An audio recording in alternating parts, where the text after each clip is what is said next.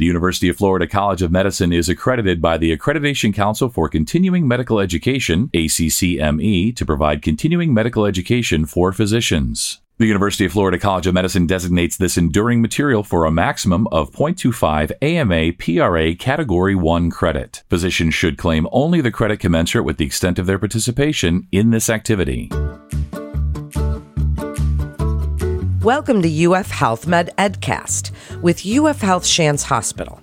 I'm Melanie Cole, and joining me today is Dr. C. Chen. She's an assistant professor in the Department of Otolaryngology, Head and Neck Surgery at the University of Florida College of Medicine, and she's here to highlight cochlear implants, expanding access to hearing rehabilitation.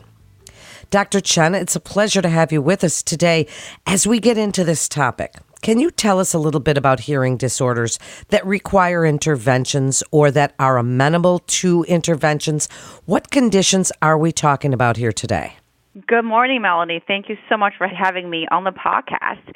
I'm happy to talk about hearing loss, and in most of the adults that we're focusing on the adults today, we're talking about sensory neural hearing loss as a disease that may have multiple etiologies, including aging, noise exposure, genetics, and other diseases. We're specifically focusing on the severe to profound level of sensory neural hearing loss when they've had hearing aid rehabilitations but have limited benefits from the hearing aids. Well, then let's get into that. Tell us about the limitations of hearing aids and when cochlear implants might be considered.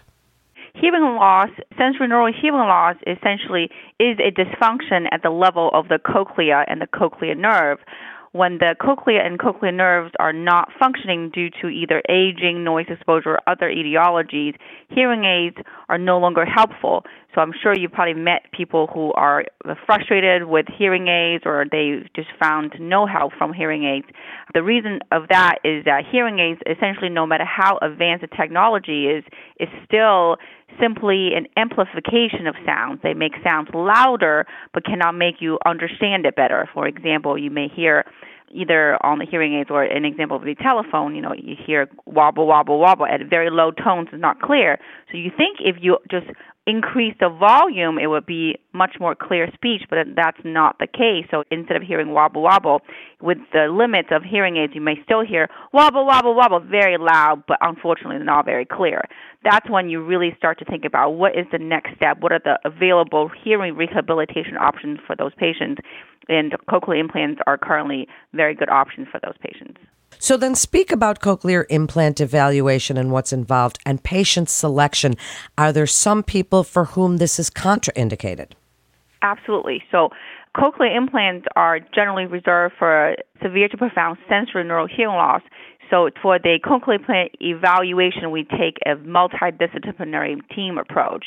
We want to first make sure that you have a otolaryngology physician evaluation where if there are reasons for the hearing loss to be limited to the middle ear, like an effusion, infection, or tumor obstructing the sound from going through, then those are maybe surgically corrected and patients may improve with good benefits with the hearing aids alone.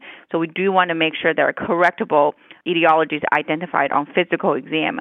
Other things that may limit access to cochlear implant would be either a tumor on the hearing and balance nerve or central processing disorders such as neurodegenerative diseases. Although we do offer cochlear implants even when patients have Alzheimer's or Parkinson's, so those are still good options for them, but we do counsel them carefully in terms of what cochlear implants can do for them. Such a fascinating and exciting time to be in your field. Dr. Chen, so tell us a little bit about the surgery itself and post operative care follow up. Tell us a little bit about what's involved.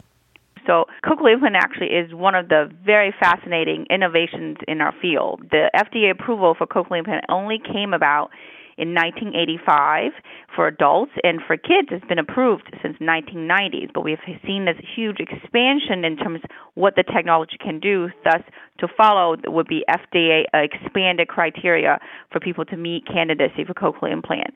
The surgery is quite short. I generally tell my patients that surgery only takes about one to two hours surgical intervention with the cochlear implant is actually the shortest part of their hearing rehabilitation journey. They undergo an outpatient surgery, one to two hours, but they have a very long relationship with the cochlear implant program, including the surgeon and the audiologist, in order to map the cochlear implant to have the most comfortable level for them to optimize for their daily activity and improve their hearing and speech outcome.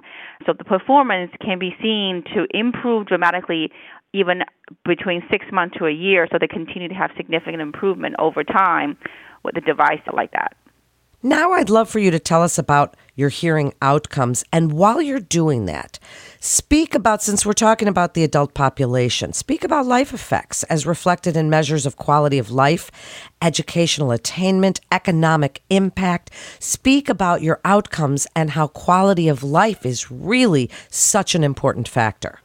With the cochlear implant, when we test the cochlear implant candidates before surgery, for example, if you ask them to listen to a test will be sentences, most of the patients, in order to qualify for cochlear implant, they understand less than 40% of the sentences by Medicaid and Medicare criteria.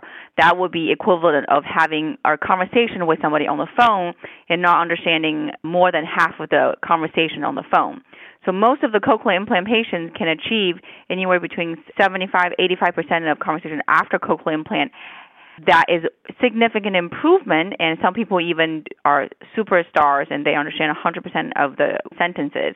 Obviously we do have patients who don't perform nearly as well but on average you do see a significant improvement in conversation even without lip reading visual cues or other cues.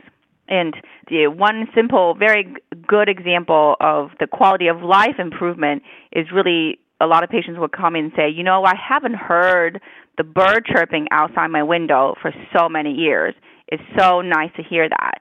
And then another example would be that I went to a game with my grandchildren and I finally understood what they were talking about in a very noisy background. Before that, I couldn't understand that. So the quality of life impact is significant, and people really start to engage socially with other people. They become happier with their own sort of social interaction, and they're less likely to be anxious or depressed or participating in their own medical care.